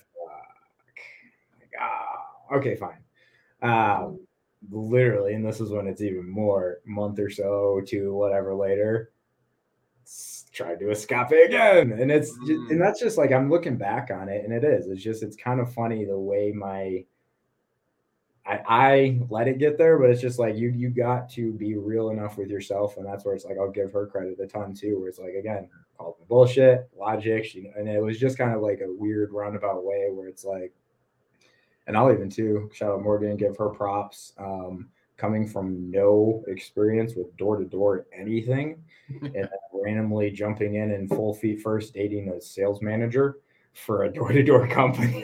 yeah, yeah, yeah. Holy shit. Um, You knocking doors this summer? Huh? No, not no, No, no, she's not. No, she's not. Um, but no, it's, it's, so basically, yeah. Fast forward to that. I mean, that was a big one where it was like it was really, and even just uh, like speaking of different friendships and background here, Austin, Nick, all of them in the past year, two years, three years, like they knew that was like a topic of mine anyway. Where it's like the emotion was out of it when it came to like relationships, and it was like we just carried on. So obviously, that went a direction where it wasn't sales related. Um, but I think it was just as a whole, like opening up more to sides of that. Um, but then even sides of like my family, like again, taking a step back where it's like I went full cyborg and it was like year or two years. Also, nice. Yeah, it was literally like a divide where it was kind of like a line, and I started to see like, oh shit, I'm not around for this. I'm not. I'm almost Yeah. making myself too busy to even. Ha- and it was like, okay, cool. Life. Re-remind, kind of back to the basics. So that's where it's like it is. You need a he- healthy, healthy mixture of like that, that cyborg kind of that mentality, and then you do need like the the the life factor in it. And I think that's I don't know. That's where it's like a weird, a weird mix of stuff. Like you said, I don't know. There's there's some douchebag. There's some weird high energy. There's some introvertedness. There's some philosophical. There's and it's just it's, I don't know where, it's like in around That's- a lot of logic. But then it's also it's like I think that's what's coming out more a lot more is like the emotional side of it, the actual going back onto why I'm even in the role I'm in now. It's like coaching, training guys. Like that's that's the biggest thing was I hated seeing those four guys crash and burn, and I knew it was on me. I'm like, Mhm. I, I had hands on that. Like I can dictate their success. Yeah. Uh, so it's like that's I- I that's the ownership a manager needs to take because a lot of times it's like they just didn't work hard enough or they just didn't listen to me. You know, it's like, hmm, what did what, what did you say in the first place, right? What what'd you say then? you did, you said something wrong. Yeah, what's the deal? what what did they think was supposed to happen, right? Mm-hmm. so ah, yeah, man, I I love having the real talk on on life and like growing in different ways. That I Mm-hmm. mean, I'm I'm very opposite to you, where um, I'm emotions first, and then Yeah. I have to process logically. I definitely have the logical like Yeah. it- it's weird. I, I'm like at odds with myself. Like I'm Mhm. I'm very very logical. Like my math is my number one best proficient subject, as well as like physics. Um, I'm in sustainable energy technology like every day, calculating this and that, and I'm like telling people all this technical stuff and drowning them with information. And then I like have just like this deep passion, energy, this this these feelings where like I take things. It's hard for me not to take things personally, especially when it's like this just makes sense. Do it. You know, I'm so convicted. So um, yeah. then, then there's like everything else with like how I interrelate with um, the people in my life, my roommates, my, you know, my friends, my my coworkers. Um, so yeah, I, I love talking about this stuff because that's the emotional intelligence piece of having a, a communications based job. Yeah. People, you know, so it really is. It's huge. It's usually it's it's like life experience. It's like a life constant like, and that's that's where it's like again. Obviously, most of the people listening to this have probably done door to door. Probably, but yeah, it's like do something, knock, talk to something where it's like, yeah, What would you say are some of the like sales lessons or life lessons, however however you want to think about the lessons you've learned from Aptive that uh, you never would have gotten from Southwestern? Because this is the kind of stuff that I love to hear about. Um, Mhm. I've learned a lot from being in alarm sales, being in life insurance, um, and now in solar. I've been in solar kind of on and off, um, but I, I've learned a lot in each stop. That uh, yeah, there's there's a lot of things that I I've learned that Southwestern never taught me, and so I'm curious because Aptive is of course you know your current role and you know yeah. current sponsor of ours. Um, what what what can you say about the lessons you learned there? Oh God, it's there's so much, but I think honestly, I would say because structure wise, it's different. Okay. Um, Yeah, structure wise and and Aaron is probably I think Aaron actually put it this way on his podcast. Southwestern is kind of in in a way they structure it as well. It's kind of like a throw you out there and here are your somewhat tools, but like also do it, like figure it out. Yeah, Uh, work, work is the primary focus more than anything. Mhm. Exactly. And that's where I think where Aptive really does a insane job of like day one, like I literally sign and it's like it's structured. It's I take you from square one and it's a proven system. Obviously you have all your like our, our, our averages and stuff like company average is 20 or yeah, company average for rookies is 20. Um, our group, Nick and I's was closer to like the 30. And if you really, really want to get more in depth, throw that out as an asterisk star for people that have come from books over closer to 50k their first summer. Not too shabby. Um, I say closer it is. It's like that's literally our average is 50k. Um, but Didn't, anyway, didn't Aaron make? I, I forget. Maybe I'm misremembering. He said Aaron, Aaron, yeah, Aaron made right around 100. Yeah. Yeah, in his first summer. First that summer. was really cool to hear. That was really cool to hear. Um, so yeah, and I was I coach trained him all the way through. He was my little he was got to help him out. Um, but yeah, so that that being said, like it's it's just the system to it is if you take it and run with it, like there's no questions asked. So you, you talk about like the even like the amount of sales in a day. Picture this Girl Scout cookies, you're gonna sell thousands of them. Sure. Real estate, you're gonna get paid a lot of money. Per transaction. Yeah. Put that together. High volume, high commission. Let's go. volume. I mean, you're selling, you're ripping out 700, 800, 600 dollar contracts, and you're getting Yeah. paid anywhere from rookie status, 25% on that to team lead. Like, let's put it, yeah, I made 50% off commissions this year. um, I, I sell my average account value is 864 on a sale. So if you're making, Let's let's pause real quick because you're confusing me with your your I was I was throwing some numbers out there, but yeah, so basically 50%, of what? 800, 864 per sale. So that's 430 bucks per commission. per five Percent. ten minute transaction. Five. And yeah, I put up for so this summer in revenue- accounts. I honestly forgot because we went off revenue this year as Oh, pay. clear. But yeah, Okay. so fifty percent. I put up two hundred eighty-three thousand worth of revenue this year. So, but then that's personal. So yeah, Yep. And then you had everything with recruiting pay. that's That's residuals. And yeah, that that being said, there's obviously the team paying it. I get paid directly how they perform, but then there's even um, residuals where it's like we incorporated that last year. I kind of know I touched on that a little bit, where it's like yeah, I'm literally making more than, but the the clean cut one is sixteen hundred a month for the the level I was at. And then with other residuals, it's anywhere from like 700 to 900 a month. So yeah, I'm pretty much sitting like 2000, 2500 a month from All your bills are just paid. Aptive, right just. Yeah, just Aptive. Um, not to speak on Facebook store. Oh, Oh, you got yourself a little Facebook store. So yeah, yeah. So throwing that out there again, it's once you once you open up the the Pandora's box of like we all know what summer sales is, but once you actually open up the, the the capital aspect with it, where it's like, okay, I work four months, I Yeah. actually acquire the capital I need, and I've been told I can get in that period. Um, I have eight months off. Yeah, what am I going to do with 60k in the bank? What am I going to do with 70k in the bank? What? Yeah, um, so it's kind of fun. Yeah, so I started up a, a Facebook. It's honestly it's fully automated. Like I don't touch shit. I Yeah. threw money. I threw money at somebody, and they run it in the background. um, but it's it's it's again, it's kind of one of those nice things where it's like it's nice to be able to get into have that as an option. Um, Yeah. at 26, I didn't think I'd be there.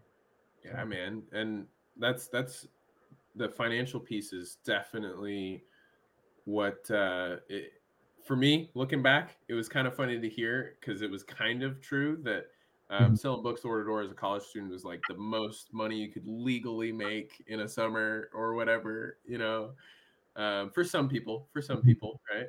Um, but then, you know, I hear like the numbers that you're throwing out there, not just with you know pest control, but alarms. I, I got recruited to do a little bit of that. My my struggle was that I was not clear on the product at all. There was no structure, no training, and I did like two sales in the first two days, and then I like zeroed for two weeks, and I was like, "This sucks. I'm out."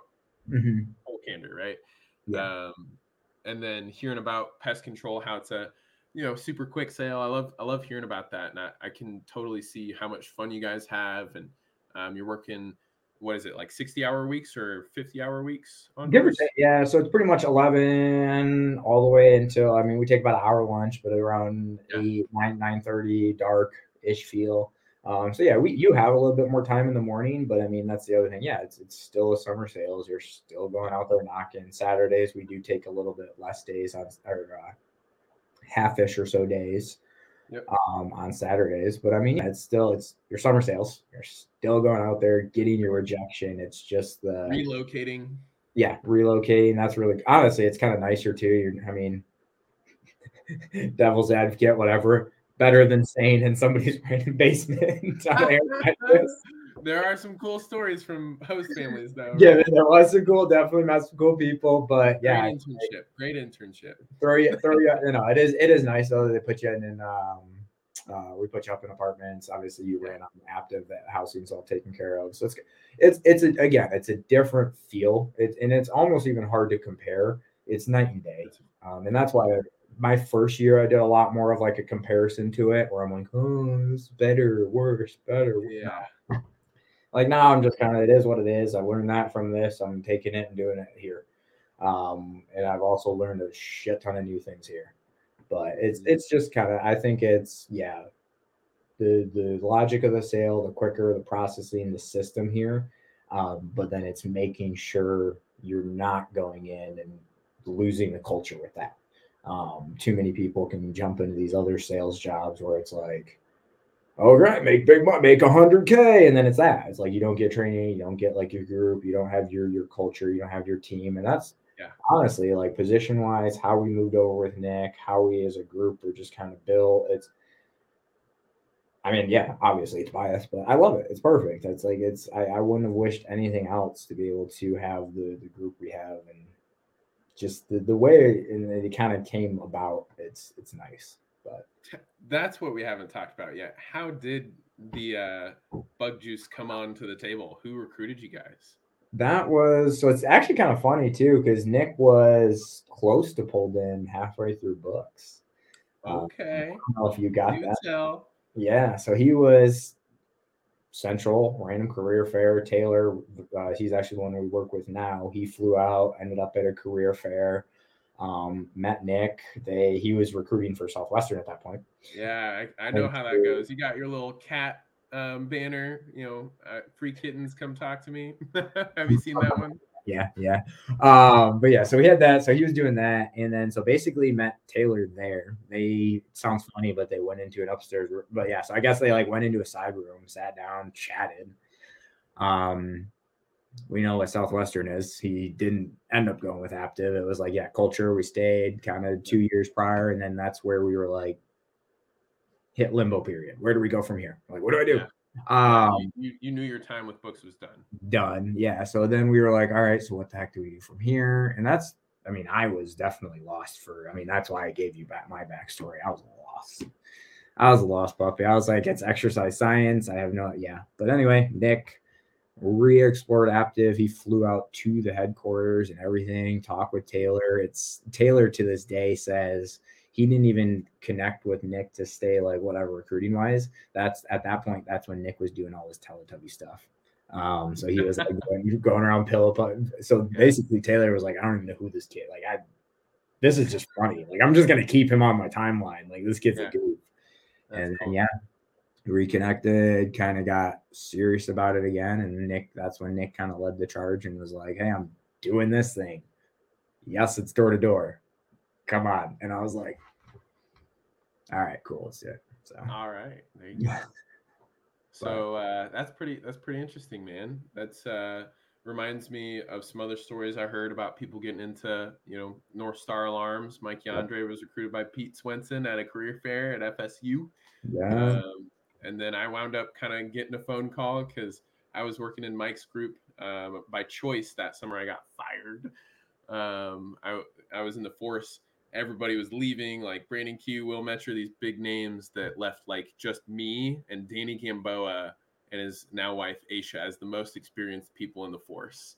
And um, Well, I was gonna say, and that's that's as Aisha was like just coming back in from teaching and stuff too, right? Or is that different? Aisha, by the way. Sorry, I, no, it's so funny. There, there's a number of people who call her Aisha. Um, we have Yeah. some inside jokes about that, but uh, with Aisha, um, yeah, she wasn't even full time uh, with Southwestern because she was doing teaching and everything, and so it was just me, Mitch Johnson, and Danny, just being the force. And Grant was kind of like, yeah, so everybody left, and uh, mm. so um, I wound up being asked by Mark Rao to go pick any random director group to go work with. And I was like, I like Mike Yandre. I want to work with that guy. And so some uh, some happens happenings later. Um, I did get fired from that situation, but uh, Mike was telling me that that summer, that spring was um, how he was recruited. Um, and it's it's interesting, um, just knowing how the conversation goes. It's like, hey, how much are you actually making? Right? You're putting in how much work? Like, Mhm. oh my gosh you know like you are so valuable as a, as someone who can lead people to do that same thing especially um, Yeah. and that's that's what's cool is what i'm most grateful for is the fact that you know each one of us i put in my four summers almost five but uh, Almost. they say yeah. they're like, not four. You're you're capping at four, Nick. yeah oh yeah exactly. So and that's okay um had had to get thrown out just to leave you know i was i was super committed. I actually did decide ahead of time that was going to be my last summer but it was my last sales school that's for sure. Um again episode 39 last 30 minutes with maddie Greger. great story um crazy story. And it changed my life um and what you're talking about with um like getting into another industry door to door sales um, I went into to solar with um, a, my old um, book colleague uh, Jordan uh, Yurkovich. He went to KU, Kansas. Um, Yeah. He put in three summers. Uh, he actually got testicular cancer and had to um, step aside, um, and so he spent that year recovering and beat cancer um, like a boss. And then uh, I started working with him in solar, and then we got our our faces kicked in in San Diego, saturated market, and I don't know. I was in the headspace. Of, I don't want to ever knock again. I don't want to go through this whole like, uh, you know, suns. I need to put on sunscreen. My lips are chapped from the sunlight. You know, it's like there's you're getting weathered literally when you do your job. You know, and you gotta mm-hmm. have a rain jacket and all these other things. You know, just to do your job. Um, I don't know. I I've I've gotten rid of that like gag reflex because mm-hmm. it is the most intimate interaction with the market right um, and it's you're not expected you're constantly having to like justify the reason why you're there asking mm-hmm. them for time or money however it plays out um, that is that is the most dialed in purest form of um, service and being out there in the market like capitalism all that stuff like everything eventually gets to that point um, like indirect means on social media they they get to that point but it's yeah. not like i mean you have to pay and make something else work for you but mm-hmm. we know how to go out there and dude i know i'm talking a lot this is this is fun uh, i love this no, conversation yeah I, I, agree with you it's great great chatting but uh, um, shane hertig put this best old uh, ol for the force great great friend um, he said I'm always going to be confident for the rest of my life because if you like have me flying over some random like backwoods nowhere like part of the country yeah. like no no nothing and you give me a book bag and a parachute mm-hmm. I'll be able to put that on the front of my chest put the back you know the parachute on the back and then just jump out of that plane and go to work find mm-hmm. a place mm-hmm. to stay you know put you know if you got an order pad you know collect cash right and it was it was so interesting to realize that we are self-sufficient. Yeah. i've never had this fear of like i'm never going to be able to provide for myself. Um, there's there's times when it gets close and i'm like ha you know? And that's that's the other thing about lower lower paid jobs but we're resourceful. We learn resourcefulness in door-to-door sales uh, mm-hmm. because you make something from nothing right and how mm. beautiful is that? But that's i don't know that's why i love it too because it's like again yeah. coming from the the nature that i i mean again we've all again kind of that mindset not your nine to five that's there's a reason why we like the commission. It's like oh yeah. there it fuels you. Um but it's you oh god i'm losing my train of thought. What was i going to say? All good. Ah. take your time. Oh well. No i do I, that. You're, you're, getting me i think it's it hit 6 30 that's what's happening. No i'm just kidding. oh yeah. Um do, do, do, do, do. Yeah, no, I totally lost it. I don't care. That's cool, cool man. I've, I've here. Here's what's also interesting is, yeah. um, not everybody talks about it, you know, super openly, but ADHD is like this like buzzword. I don't know, like if you get a ton of ads on Instagram and Facebook and social media, um, it's a little ridiculous at times. Um, but like attention, um, you know, mm-hmm. it's it's focused, talking about your energies that are misdirected. Um, that's why I love having life coach, Mr. Will Metcher. I've got an ADHD specialized life coach, not diagnosed. Um, every every little little thing that could add to a diagnosis, I'm like, yeah, I, I struggle with these things. Um, but uh, yeah, I've noticed that when you just kind of let things sit for a second, you might remember what you were trying to say, like here in 30 Maybe. seconds, or like further down the road. But uh, yeah, dude, anything under the sun. I appreciate getting to to have such an open conversation with you. Um, did you have stuff written down on like reflections from the book field or even um, knocking with pest control that you'd love mm-hmm. to share with our audience here? I mean, I have a couple things. I mean, slight rant a little bit about like just philosophical or whatever, just mindset wise. Um, biggest thing that I've kind of acclaimed to as well is just kind of like uh, the the be do have mentality. Um, it's very simple, um, but it's even that. It's like I mean, every time I explain it to, it's different. So stick with me here. Um, it's, it's, basically that where it's like we all have these hopes and these dreams, and we all want to have big things or whatever, everything, right? Famous car, big person, all these friends, network, whatever. And it's it's reverse engineering that. I don't even remember exactly what it, what book it comes from or where it came from specifically. I've heard it a couple times now too, but it's it's reverse engineering that where it's like okay take a millionaire look at him yes, he's a millionaire, but what does he first do every single day? He's up right break dawn, doing all the stuff, habits. all the habits.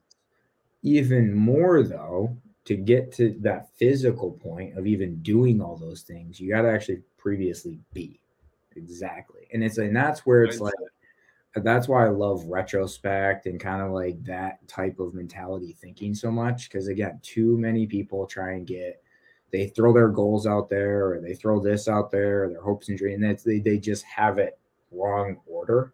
Yeah.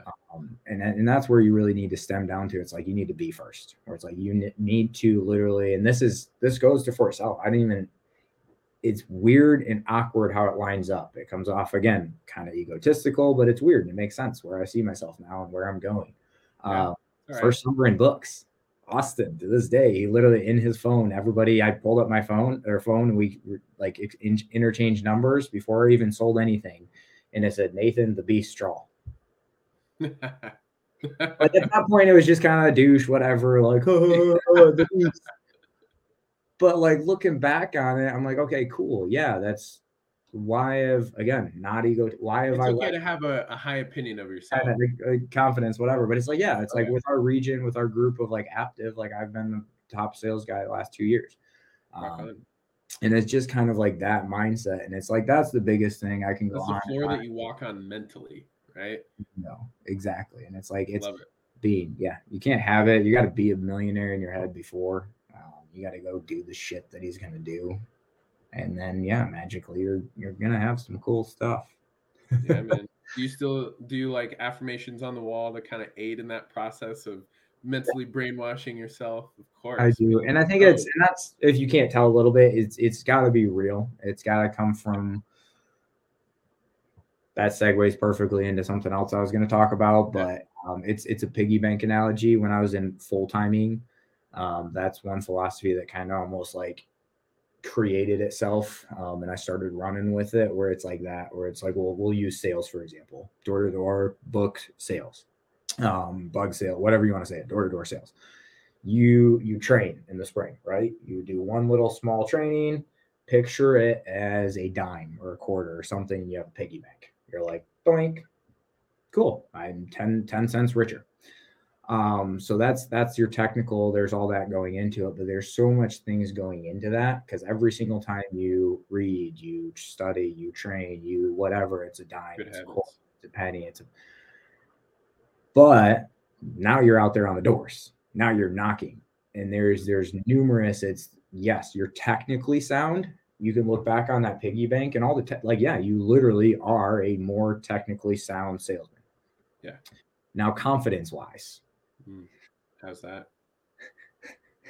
I yeah, I did I did all that. I am that person. I cool. So that's that's the confidence. And then it even takes it a step further because there's one thing to have confidence, but then the other thing is like the deservability.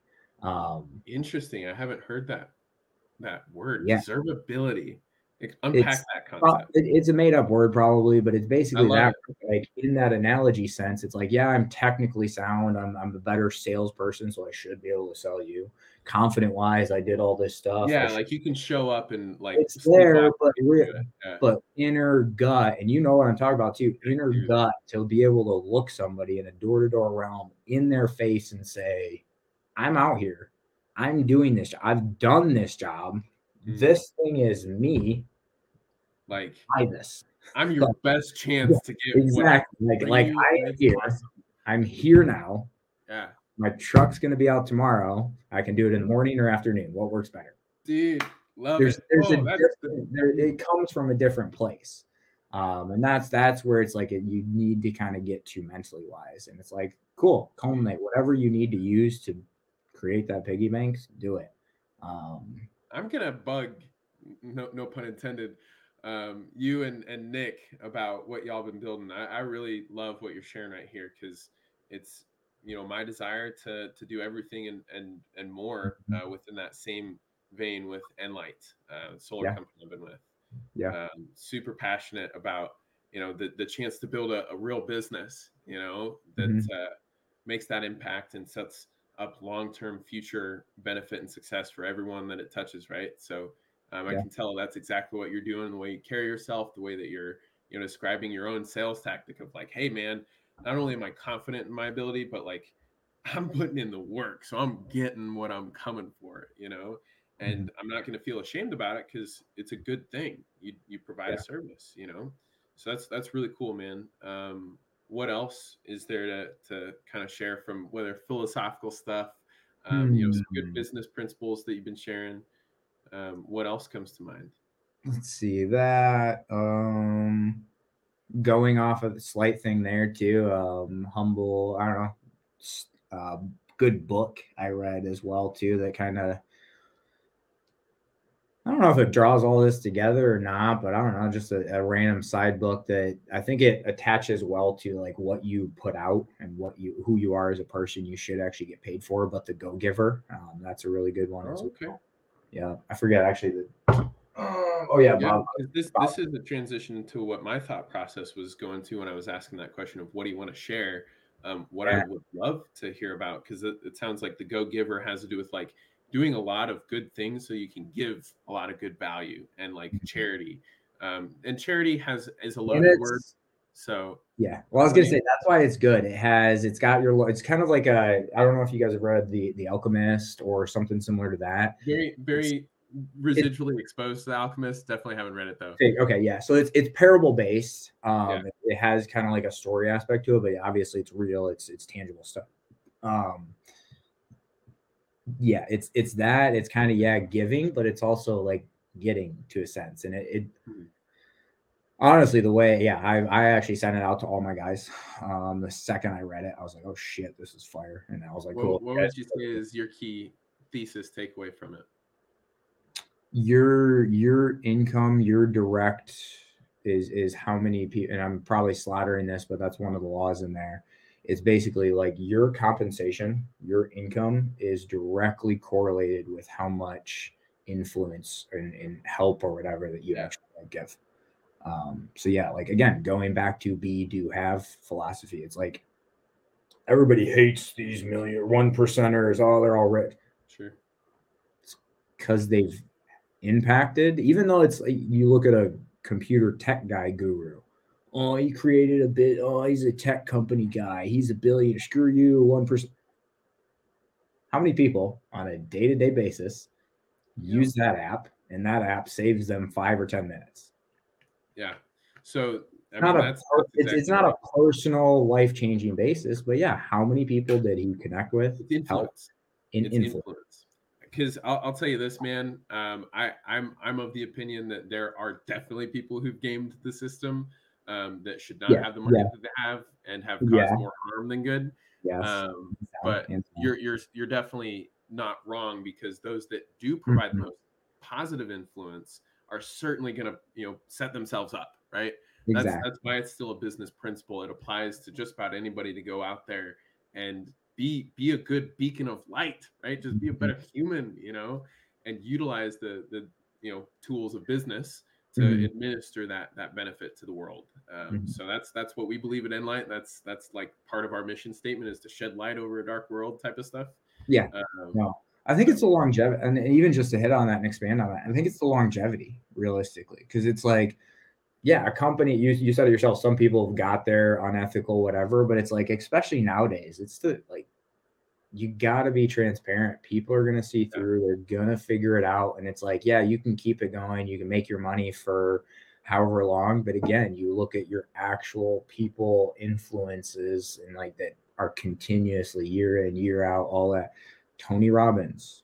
yeah absolutely Like it's yeah, he's he's a billionaire, but it's how literally how many people has he impacted and changed their life. yeah And his, the his, and that's his whole focus Exactly. his other focus you know he's one of the most servant minded people i've been able to learn from Mhm. through our ceo julio set me up with doing unleashing the power within which we talked That's- about um, recently you know i learned about drinking good water good hydration right? Here's some ph alkaline water um, and you know doing things for your overall health. Um, you know shout out again to elevate wellness for uh, being the, the type of people to help you out with that. Um, yeah these really successful people of the world that live into these principles um, that to me is what southwestern did so excellently is like making that their thing. Um, here's something here's a little conversation piece I'm hanging out with someone who currently does work with the the book company, and he was telling me that just within the last year or two, they changed their mission statement from being the best company in the world at helping uh, young people to, to develop their skills and character um, to reach their goals in life. Right, you know, comes you know through me. I lived that mission statement for years. It is now to help people, young people, be the best. You know, skills and character. No, there's actually the word best isn't even in the mission statement anymore. Um, so they're they're kind of you know saying, hey, we'll we'll we'll just do that, but are we the best? We don't want to claim it, mm-hmm. um, which is interesting. Which is very interesting. I don't know. What do you think about that? I don't know because and that's I say I don't know, but it's it's kind of and that's more or less what I've came to in a roundabout way after getting into Aptive and stuff where it's like everybody's going to have their different life trajectory. Everybody's going to do their different things. There's no right or wrong or whatever. Yeah. But just yeah wherever you're at i guess just make sure you're doing it to the best of your ability. Um like too many again i don't it, and it just goes to show for itself but it's like everybody has a role. Everybody has a spiff specific. Um I'm biased. It's door to door, straight commission sales. Yes, if you Aptive is a good vehicle. If you want to get capital, go there. But if you're not that mindset, if you're nothing at all and you want to go a mission statement or something, who's the hell to say I'm a right and wrong advocate for that? And Aptive is the best way. Right. No and it's and it's that where it's like I've, I've I don't care if it's growing up or whatever. I've I've so much came to a concrete conclusion of like everybody's gonna have their different paths. Everybody has a different purpose whatever. I don't really I love how this is going. I love this you find yourself in somewhere anyway but again going into nuggets kind of different books whatever Viktor Frankl um Frankl um Frankl sorry. I slide yeah. you can't tell but yeah a man's right. search for meaning like I yeah. read that book how do you through a holocaust and you find meaning and like read it if you haven't yet people. Like you, it changes your perspective. But yeah so go into that and go into just everything in a roundabout way and that that's where i've kind of found myself where it's like me personally i don't love sales. Me personally i don't love door-to-door sales. Me personally i don't wake up to do door sales. But the biggest most concrete thing is like and what i've kind of came in even like i figured it out in books I see my track record. I, I track record. I see where I come from, all over the place, injured, not per whatever, and now I'm where I'm at. And it's just to it, it's that where it's like cool. Everybody comes from a different place. Now I'm getting a little bit hit or miss, but it's like yeah, do what you can do, do the, your best ability, and from there, it is what it is. I mean, everybody has a different calling ish. Now it's whatever. I'm done. Cool. That's all right, man, dude I uh so thankful for this mm. conversation and we've been talking about more than I was expecting. Uh, you know, just in full candor to everybody who hasn't noticed, um, some people have been wondering why I haven't been on um, as a host as much lately. Um, Nate, you're the second um, interview I've done in the past month plus. Um, that's just because I've been really focused on uh, what I've been doing with Enlight. Um, just mm-hmm. you know, full transparency there. They are one of our sponsors. This is literally where I'm supposed to plug them as one of our sponsors in this part of the episode. I'll just say, hey, we're we're doing exactly what um, Nathan here and Nick are doing for pest control. We're doing for the solar industry. Um, so I've really really enjoyed the chance to work with Julio um, because he recognizes my degree, my background, you know, the the fact that I've spent literally 10 years in this industry and actually been to a number of other solar companies um, only to find what doesn't work. Um, so what we've done is we've really spelled things out for people um, to be like, hey, no matter what market you're in, like you can use me as a resource, and I'll be able to find out every little detail and give you a clear path of here's the metrics, here's how to go out there. Um, you know, people making one sale a week are on track to to hit six figures, um, and that's not not mm-hmm. too shabby. Um, doing a sale a week. Um, so we we enjoy our work, um, not just because of the amazing income opportunity, but also because like it's it's fulfilling, it's good work. Mm-hmm. Um, I I personally have always wanted to have my work be in line with you know saving the planet or whatever. Green green renewable stuff um, has so many benefits beyond just cleaning up where we get our energy from. It's also a great way to take ownership so that you know eventually one day we're not going to have to pay for electricity. That's a pipe dream right now. It's hard to conceive um, we're still probably going to have to use fossil fuels for many many years to come. Um, i'm you know keen to that. However um, be part of the revolution. Join Nlight yeah, we'll get you doing well. And we love talking with people who have that entrepreneurial mindset of like, you know how people work, you know the psychology of, of selling because you've been in the book world. Um, and so selfishly, you know, that's, that's a huge reason why I've been really um, taking some time to myself, but then also mm-hmm. giving my chance to come back on these episodes and, and sing some praises. So love working with Nlight. Hit me up if you're curious. Next, we'll talk about V Designly. They are building our website, if you haven't heard. Um, some Estonians, Oscar and Oliver, Oscar Koha and uh, Oliver Reynos. And we just had Oliver on Sunday with his wife Merka to finish off our February couples episode. And it was really cool to hear all about the, the care and detail that they put into their work. Because basically, what you have in America for website designers is a really high ticket item that they just charge you like crazy and say, yeah, we'll we'll build you a good website, and they, they kind of slap stuff together, copy paste type of thing. Uh, but in Estonia, um, they've built such a solid team. They're very intelligent in the software space in Estonia. That's like what they're known for. Skype was built in Estonia, um, and so what they've done with V Designly um, is like have really quality website building at really low cost. It's like less than half of what you'd see. Like a twenty-five thousand dollar website is not out of bounds for like a a website designer from America, and they're less than half of that. Um, so we've been really thankful for the chance to be their first American customers. Um, check out the Ponytails website coming soon. I know we've been talking about it for a while, um, and that's it's it is a bit of time to, to build this thing out, but we're thankful for them. Um, if you want a new website, let's uh, get you in touch with our friends from Estonia. So, um, Nate, Nathan, I know that uh, I, I, I just I, I love saying Nate because that's that's literally what really honestly i mean that goes it's kind of, i don't know it's funny because it, it really was it was literally that because i would be i'd be like hey how's it going i'm nate and then sales straight line all that like again our main purpose is to get to a to b as smooth as possible yeah. and here the better. exactly and here i am i kind of realized that i was like within the first three to five seconds of every single interaction mm-hmm. these people are on, huh? And I was yeah, like, Nick, Matt, Jake, right? I'm so, Nate. I love saying Nate because some people think I say that when I say I'm Nick, and I'm like, okay, yep, Nate, power to the Nates. So Nate, it is. either way, that's awesome. it's been fun hanging out with you, man. Um, you know, obviously, it's it's really cool what you have going on, and I'm I'm mm-hmm. been thankful that y'all have been a sponsor for us. Um, I know that Nick is pausing the sponsorship for now just because you know y'all are focused on selling. Um, you're about ready to get out there and crush it, man. So we're running. I yeah, was going to say humble, humble toss out too. Obviously, still have what I think three, three or four spots, but okay, still hiring, still hiring. So cool.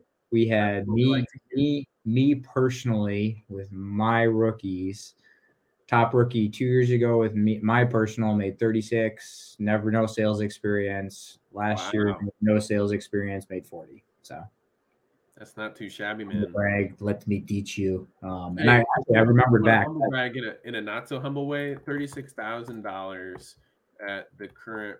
That that would be like a first year selling um, forty-eight hundred units um, in today's take-home pay, which is not not too shabby. But if we're talking like when we were first recruited, oh, and they would have to sell seven thousand two hundred units to reach that. Ooh.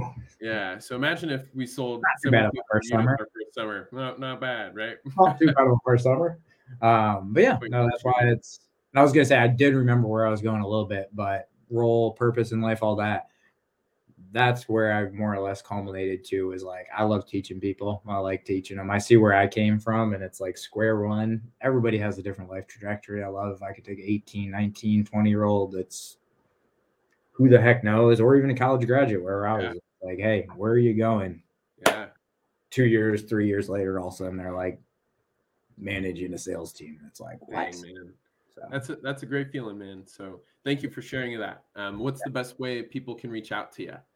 I would say Instagram. It's my name, Nathan Strahl, and then I guess Facebook, um, Snapchat. I've been trying to use stuff more or less, just kind of post and get out there and let you guys follow even the boring stuff in my life. Try and get you with a couple of these every once in a while.